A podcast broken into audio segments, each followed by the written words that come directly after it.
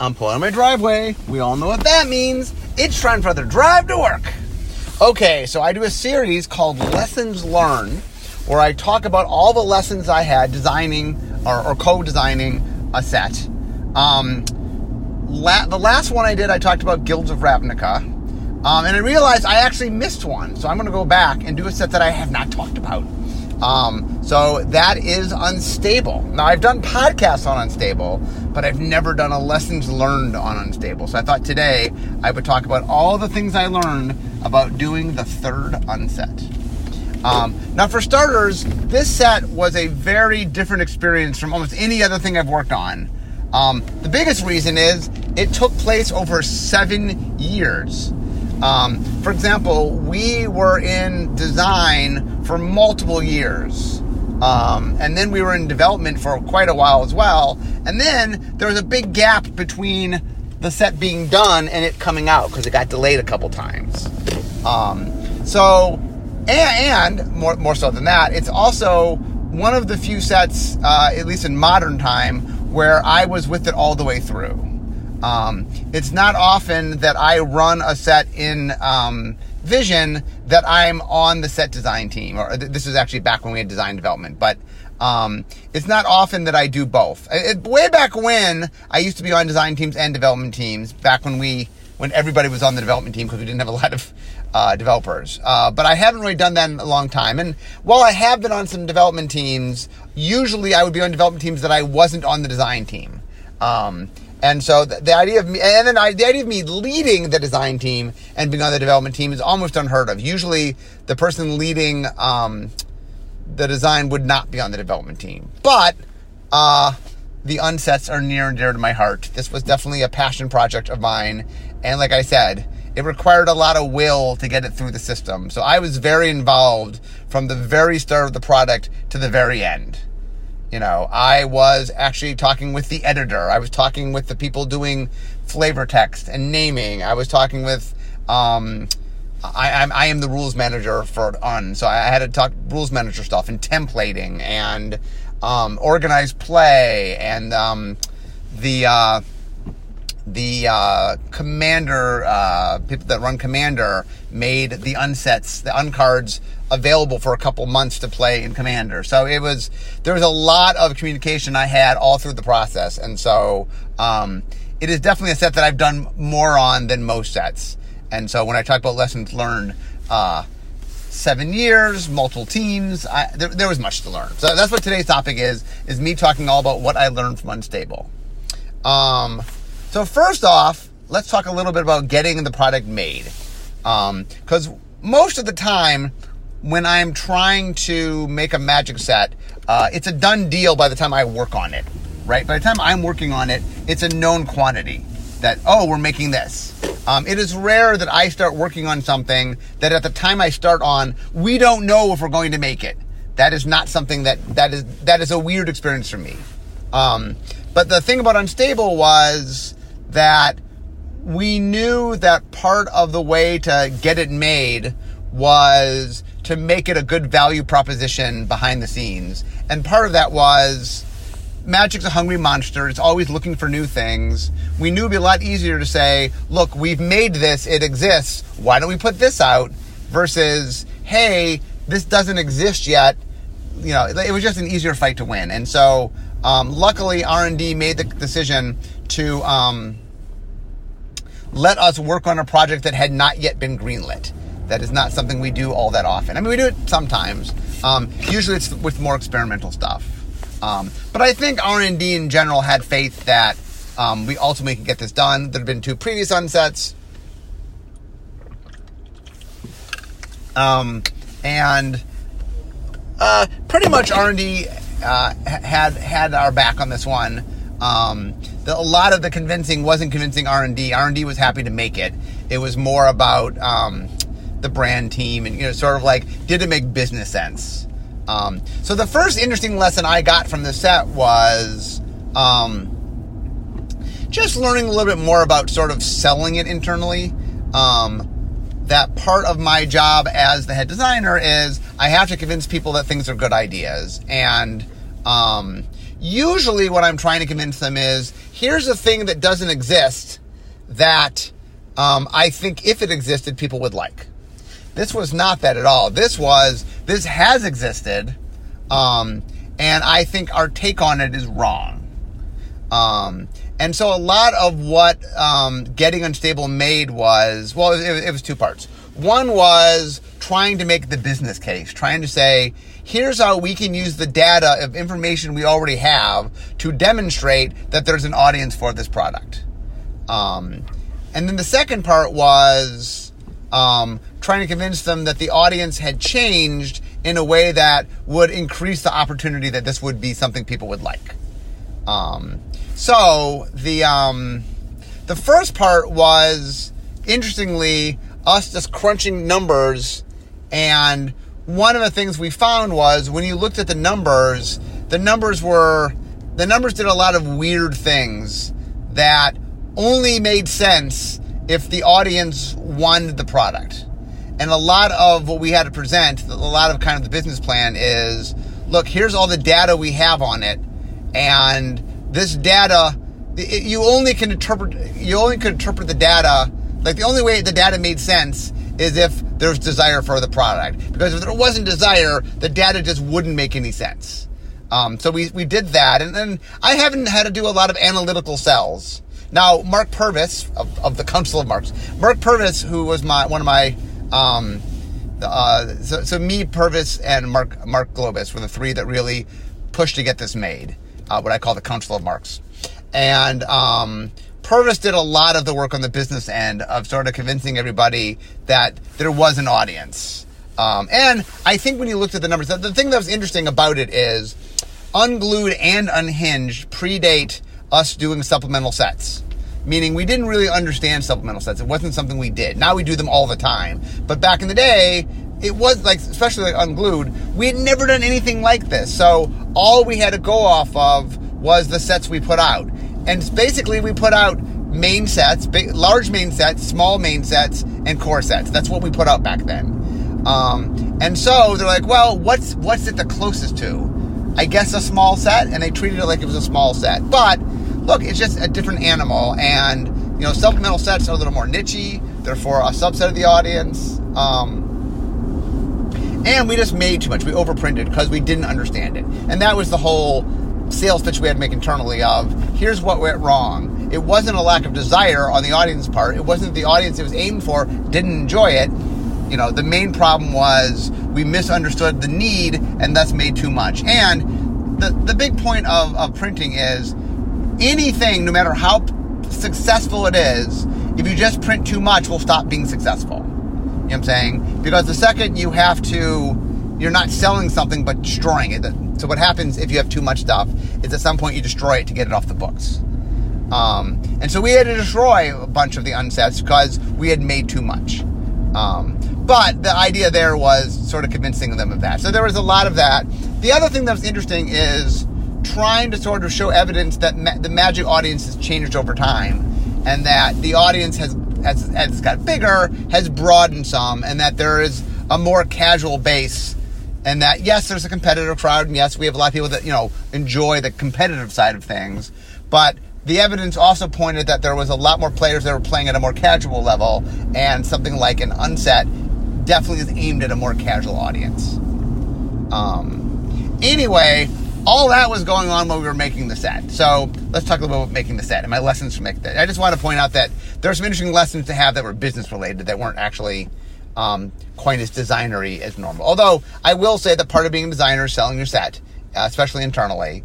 Um, usually the things I'm selling is individual mechanics, but hey, sometimes you got to sell the concept as a whole. So the place we started when we made Unstable was that it was many years later from Unhinged. Um, and I wanted us, whenever we do a new unset, I like us to use the latest technology. Because what happens is magic keeps evolving. You know, magic keeps coming up with new tools and stuff. And that what I wanted was, I wanted the unset to kind of take advantage of the new technology to do things we hadn't done before. And the biggest one of that was I wanted the set to have a setting. I wanted it to be set somewhere, and I wanted to build the set in a way that took advantage of that. So one of the things I decided to come up with was I wanted to do a I wanted to have a world, and I really wanted to have a, a concept push to build the world. That it was that it wasn't just random card set wherever. The previous unsets kind of were just like here's jokes from wherever we need them to be. They, it acted more like a core set kind of where wherever it needed to be, that that's where it was. And this time we decided that we wanted it to be set on a world. Now, given there's a few individual cards, you know, I don't think Spike Tournament Grinders on Bablovia. Uh, so there, there are a few cards that are just like we're we're doing fun things in a vacuum, and yeah, it, it doesn't connect necessarily to the creative overall. But the majority of the stuff did. Um, so I was interested in making use of a, a of a world of a cohesive creative, and I was interested in factions. Um, so factions are something. Uh, I did a whole podcast on factioning. Um, Ravnica is really what put it on the map. I mean, I would argue we had done some factions before that, but Ravnica is the one where I think we really did factions and turned it up to 11, where we really pushed factions the whole concept. And what we found is factions are pretty popular. That when we do factions, the audience really seems to get into factions. So I was excited by the idea of doing factions. Uh, originally, by the way, and this will sound like a, a, a, story that I keep telling, I was interested originally in doing enemy factions and not allied factions. That was the original plan. Um, but Steamflogger Boss, as, as, you will see, uh, kind of undermined me. Um, okay, so the jumping off point was really trying to get something that I thought was something different. Um, so the funny thing is, when we were trying to build the world, um, now remember this was you know seven years before it came out, so it came out in 2017, so it's 2010. Um, so one of the things I said is, is there something that we haven't done yet that we don't expect to do anytime soon? And I was told steampunk. Um, and so, like, okay. And, and, at the time, the thought is, oh, we don't think we're doing steampunk. Now, as you will find out, obviously, we, we did. Uh, but we thought at the time we weren't doing it, so I was, I was given the go ahead to do steampunk. So I definitely was trying to do kind of a wacky version of steampunk. Um, and that got us to some kind of mad inventor's world. Um, and we liked the idea. So the, one of the things that I wanted to do uh, is um, like I'm a big believer that um, you tend to do better designs when you just have a very bold idea of what you want. And so when we started with steampunk, and I said, okay, what is the wacky version? I want to build a world that's fun and different that I can make a lot of jokes in and stuff. That I can, you know, I if we're going to build a world for a silver border set, there's got to be humor built into it because you know that's kind of one of the things that the unsets do is there's comedy that it allows us to do world building that is sillier than normal. Um, and so the idea was that I embraced the idea of mad scientists. I liked the idea of imagine a world where just people are doing crazy experiments. Um, and then once I, I, I did that, um, my thought process was we do enemy because, for example, both Izzet and Simic um, both have kind of a mad scientist vibe to them um, in, in, different ways. And I thought, oh well, maybe maybe enemy really plays up this idea of opposites coming together that there's some, some inherent conflict or something. I thought I thought maybe there's a route to go. Um, but what happened was once we got to Mad Scientist World, um, contraptions came up. So contraptions are something we had done in Future Sight. Well, we had made a card in Future Sight from, from uh, uh, future shifted card, meaning a, a card from a potential future that referenced contraptions. It was called Steamflogger Boss, and it said like all riggers get uh, what, plus one plus O, and um, whenever you assemble, whenever a rigger assembles a contraption, Instead, assemble two contraptions. We had no idea what it meant to be assemble contraptions. That, that we just made up words. I think originally, by the way, it was a rectum monument, and then we decided that that might be taken wrong by the audience. So we um, we changed it to assemble a contraption. Now, at the time we made it, we had no idea what a contraption was. In fact, the idea of the card was we thought it was funny that we were just referencing something that didn't mean anything. And so um, it really was just meant to be kind of a funny joke where, um, you know, it, it, was like a lot of the future shifted cards were, were, hinting at real things we thought we do. We thought it'd be fun to hint at one thing, and it just was like out of the left field. Like you didn't understand the terminology of the card. It's like all riggers get plus one below. There are no. I mean, I change like there are no riggers, and uh, whenever you assemble a contraption, assemble twice, right? What, what's the symbol contraption? Uh, and so we liked it. It just had this wacky sort of like what the you know, and we thought it was fun to have one car that just was out there. Uh, and at the time, we had no intention necessarily of making contraptions. It was just it was kind of a, a high level joke that we thought was funny. Um, but then um, Aaron Forsythe, my boss, at the time had a column. He wrote the development column, and he admitted that it was just a joke. That we had no intention of selling contraptions. But what I've learned with Magic players is you never tell them that you're not going to do something because that only makes them really want that thing. So it became an ongoing thing of how can you do contraptions. And so I I started like at first I'm like oh haha, but eventually I'm like okay, there seems to be this groundswell of people that want contraptions. So I started toying around what a contraption could be. Um, and the problem I ran into was either uh, it got too complicated and sort of got outside the, of, of the what Black Border would do, or we could do it in Black Border, but it just wasn't that resonant. It was it, it's sort of like, oh, okay. I mean, I could call it a contraption and you assembled it, but like, like, eh, you know. And I felt like contraptions had such a build-up that if you weren't going to do them right, like, just to say you did them and do something that was kind of eh was, was not going to make people happy. In fact, I thought it'd make them more unhappy. And finally, we're finally doing a contraption, and it's like, you know, look at the top card of your library. If it's an artifact, put in your hand. It's like something that's like, okay, functional, and I guess with a straight face you could call it a contraption, but it it didn't, it, it doesn't sing, right? Um, so one of the things I realized was we were doing Mad Scientist World, and um, I mean, it just was an opportunity. But I, I, I sort of had come to the conclusion that um, I didn't know whether I can make.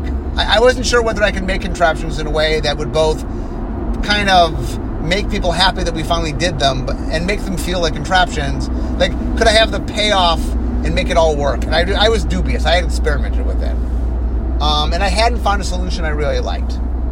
Um, but then, when Silver Border was doing Mad Scientist World, it just felt like, okay, here's an opportunity. And what I said to my team is, look, let's try to do this. Um, let's give it a best shot. You know, we, we the nice thing about Silver Border is you just have more access to things than you do in Black Border. So I'm like, okay, let's just make this and make it something that, that we think would be cool. Um, interestingly, I based the, the, the basic design was actually based off a game I had made before coming to Wizards, um, and the original version of it, um, there was uh, so imagine a card there's an up, a right, a down, and a upside. There's an up, a right, a down, and a left.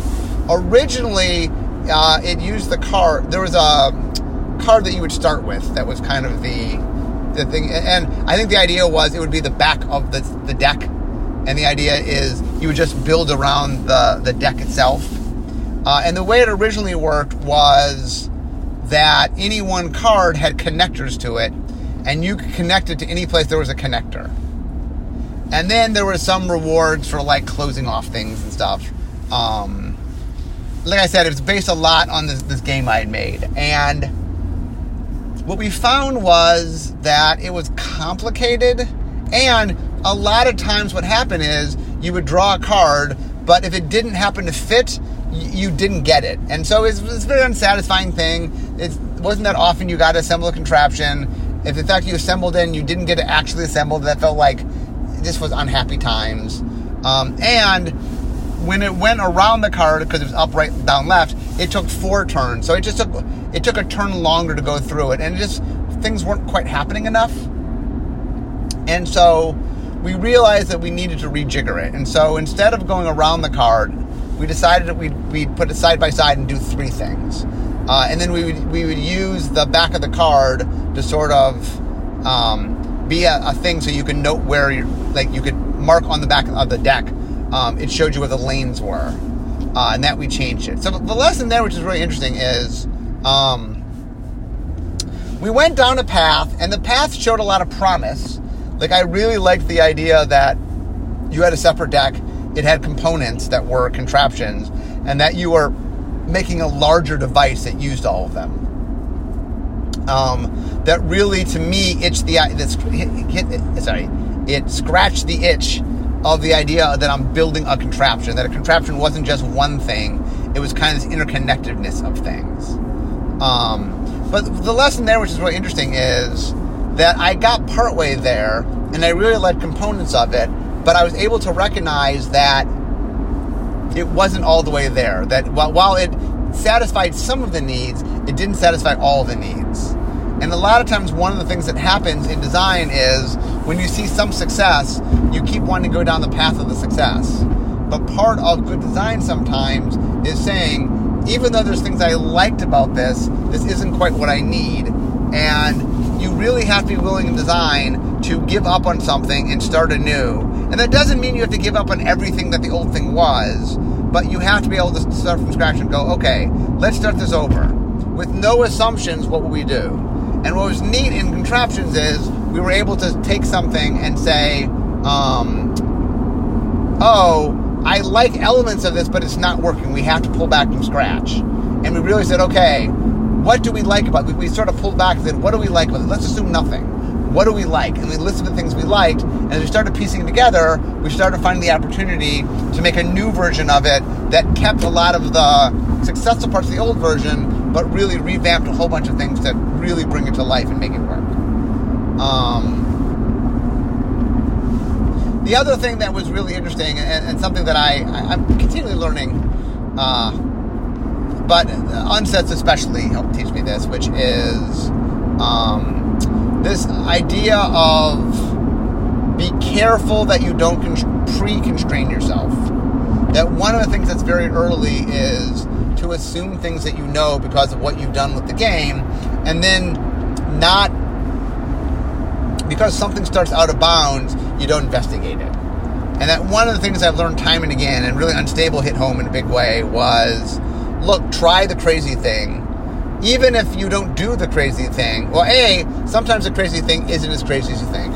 And B, sometimes the crazy version of it gets you to a slightly less crazy version that, that keeps the same element of what you want but can work. And part of doing the crazy thing is you really have to explore and figure out where the fun is and don't worry so much about what can and cannot be done. There's so many things in Magic where if I just said, oh, Magic doesn't do that, I wouldn't have done it. Uh, you know, things like split cards or like hybrid mana or like double face cards, things in which we hadn't quite done that before. That wasn't something we had done. But, you know, saying, okay, just as we hadn't done doesn't mean we can't explore that. And, you know, what might seem daunting at first, like split cards, really does seem kind of out there if you've never ever made a magic card that isn't the normal frame. Um, but once you go down that path and do it, it paves way. In, in many ways, like I, I, did a podcast on split cards, I think it really paved the way to the idea of we have more flexibility with frames than we originally thought. Um, so Unstable really got me there. The other thing that Unstable taught me was um, how when you plan things, that things don't quite go the like you have to sort of be willing to to not stick to your preconceived notions. I really wanted an enemy colored faction set. Um, but what I found was so one of the things is once we added contraptions, it meant I felt it meant we had to add Steamflogger boss. I felt like we had said this is from the future. Okay, the future is silver bordered, but still, I wanted to sort of keep alive that. And everything about the Steamflogger boss, from a creative standpoint, made sense in the world we were trying to build. So one of the things I said is, look, we're going to do a faction world, and if we're going to do a faction world, one of the factions has to be the, the steam flogging faction. You know, the, the, the, the, the goblins have to be a faction. Now, we were doing comedy, we were doing that scientist, like that all, it all made sense. But the problem I realized was if I wanted to do two color factions, okay, if I'm doing enemy color, it means it's either red white or red blue. And the whole essence of the Steamflogger was chaos. And I didn't feel with either red blue or red white that I quite got the chaos that I wanted. Um, I mean, red white is very very hard to do chaos since white is the antithesis of chaos. Um, red blue, I felt that I was just I was not trying to recreate Izzet. My goal was not just to do Izzet and do Simic straight up. I wanted to do something a little bit different. Um, and so I just felt that if I went down the Steamflogger boss in red blue, I was going to end up with an Izzet. And I, I, didn't want to be Izzet, I wanted it to be something different. Uh, and so what I realized was, when I looked at it, um, I realized that red green made the most sense for the Steamfloggers. Um, we hadn't done a lot of goblins in green. We'd done a little bit in Shadowmoor, so I felt like it's a place to stretch goblins a little bit. Um, and then as I started mapping out other things that I wanted, um, like I really wanted a cyborg. Uh, I really wanted a cyborg um, f- faction, and the cyborgs made a lot of sense in white blue. Um, and we uh, originally we were going to have ninjas. Uh, we ended up pulling back a little bit into making spies, of which ninjas were part of it. Yeah, originally black red was going to be clowns, and black blue was going to be ninjas. Uh, and then we sort of pulled back. So uh, black blue got pulled back into spies, of which ninjas were part, and black green, black red got pulled back into supervillains. Um, for a while, we had a clown supervillain, uh, but we, that ended up going away. So um, I think the only clown ended up on Just Desserts. Um, and then green white, the thing I was really fascinated by in a mad scientist world was I liked the idea of um, animal hybrids that were just weird mixes and matches of animals. Um, but because we're going to go to white green rather than green blue, instead of being the subjects, I liked the idea that they were they, they, they, that they were the ones running the experiments. That it wasn't people doing it to them; it was them doing it to themselves. And once I got into white green, I really kind of embraced the idea of this is a, a, a commune where people who wanted to do this could live together. Um, and we ended up with the Crossbreed Labs. But I, I um, but the lesson there was that I really, um, I really had a vision of doing something different, and I knew, like, I know that players want an enemy color set. Uh, we will eventually get there. Um, it's ironic that the few times that I try to make one, how it, how just multiple times it gets morphed into an ally color set for different reasons. Like Dragon's Arcade was supposed to be enemy color, but Wedge made you draft enemy color, so it was too similar. So we ended up having to go ally color. Um, I promise you guys, I, am aware that you guys want an enemy color set. It will eventually happen. Uh, it is on our radar. Um, but anyway, like it's important to understand. Like a lot of making unstable, um, and especially because we had the time to do this, was really kind of going all in on something and then letting what you learned really guide where you were going. And I think Unstable did that more than some other stuff that I've done, where it really sort of, um, it really, as it started getting life on its own, it really started pulling in certain directions. Um, and, and the thing that I liked about Unstable was it was kind of the set that as we as we sort of explored it, it really had its it kind of had a form it wanted. So like um, Michelangelo had this sort of theory that when he was um, sculpting, that the thing he was sculpting was trapped inside the stone, and he was merely freeing it, as if it existed in its whole entirety there. All he was doing was cutting away all the bits of the stone around it that weren't supposed to be there. Um, and I feel that Unstable had a little bit of that sort of vibe to it about um, that a lot of it was just us making some choices and then following where those choices led. Um, for example, host and augment um, very much came out of we're doing a mad scientist world. What would we expect to see? Um, and we had toyed around in Black Border with um, a mechanic where you had a left side and a right side. We've been playing around with that forever, and we can never quite make it work. Um, and the sort of the breakout, which Silver Border lets us do, is the idea of overlapping them.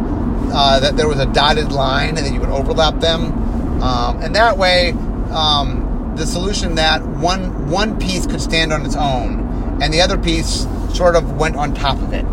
Uh, and that and, and the idea that we could literally cover part of the card was something that maybe one day Black Border will be ready for that, but not yet. Um, and so I the, the visual really it got it got created by the visual. Um, I, I, had this idea and I pitched it to uh, Dan Emmons, who then illustrated it, sort of drew brought to life what I had been pitching, and I, I, I showed this in my article. It was like part shark, part ninja, I think. Um, and anyway, I, I think that it really ended up coming out. I mean, it really was driven by this idea of this this visual quality to it. Um, that's another thing that I, the unsets have started to teach me is the importance of the visual and the importance of when you're trying to ask people to do something that's kind of weird and different. Uh, if you can find visual ways to be intuitive, like the thing I like about host and augment is if I just show you the cards and that's all I do, the cards, the, the visuality of the cards do so much to getting you to figure out what's going on.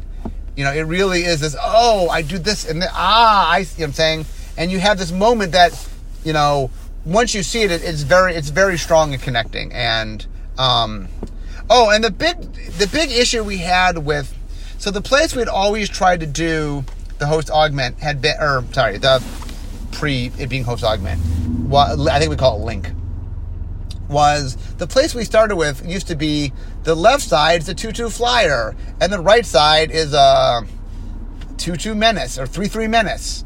You know, or uh, not menace, that's another version. Uh, is 3 3 uh, first strike. Uh, and the idea is if you link them together, oh, now it's a 5 5 flying first striker. You know, that, the idea is that each side brought with it its own components. Um, and we just got endless problems there. So the thing we tried with host augment is the idea of I want a left side and a right side. Can I? Is there a different way to divide them up? What if the left side all did one thing and the right side all did a different thing? Um, and that's when we realized the idea of triggers, of the idea of a trigger condition and an output, an input and an output. Um, and the idea that was very compelling there was if you put things together and there's always was a left side and a right side, oh, then you could always have an input and you could always have an output. And that seemed very, very strong. Um, and that one, one of the things we realized was once we understood, because um, the, the big question was where to put the input, where to put the output. And what I realized was if you put the output on the host, then you could just make it enter the battlefield effect. And then what you essentially, like one of the things I'm always looking for in unsets is how to do cards that are just not that complex, but they make sense in an unset. And the cool thing about the hosts were, look, it just was a creature with an enter the battlefield effect. We do those all the time. Now, it had a dotted line down the center, and, and, it was part of a mechanic, so it made sense in a silver bordered set. But it allowed us to make a lot of nice, simple cards that normally would be a little bit more complex, and allowed us to make those. And so, um, anyway, it ended up making a lot of sense to make those the input. But now, but once we knew that, that meant that the augment had to go on the left side of things because the input had to be to the left of the output. Um, and then, like, once we started realizing that, that started, like, it just started us down the path of figuring out how to, um, how to sort of make that thing work. Um, and then it's fun that when we got to concepting, we really played around a lot with was what are fun things to mix and match? What are cool front things? What are cool back things? Uh, and we spent a lot of time sort of figuring out where the, the, the fun was. Oh, one of my lessons, by the way, I think I mentioned this before. The half kitten, which is a whole a very funny joke. The only thing I would do to change the joke is I would have made the back half the kitten same illustrator, same everything. I just would have changed the color. So the idea, if you make uh, ha, um, half kitten, half kitten, that it's two different kittens put together. I think that'd be funnier. Anyway, um, but anyway, uh, yeah, that was another thing where um, the idea of allowing the needs of the structure to sort of dictate what you like. A lot of the way we solved the problem was okay, what are we playing with? And it was really left and right come together. You know, the idea of um, that you're sort of stitching animals or something onto another thing. You're, you're stitching things together. Um, originally, uh, it was called Suture, I think. Um, the, the, final product was Augment, but it was called Suture for a while.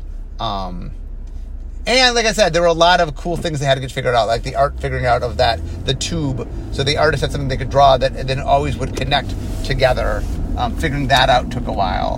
Um, oh, that was another big lesson, by the way. One of the things that I really appreciated, so Dawn Murin was my art director, is there were a lot of really creative solutions to things. Like Dawn figured out how to make the host augment work. Um, she's the one that came up with the idea of having the contraptions be um, three by three that made a larger picture. That was Dawn, Dawn's idea. Um, and that there was a lot of one of the things that I really enjoy about unsets is there is a freedom that comes with.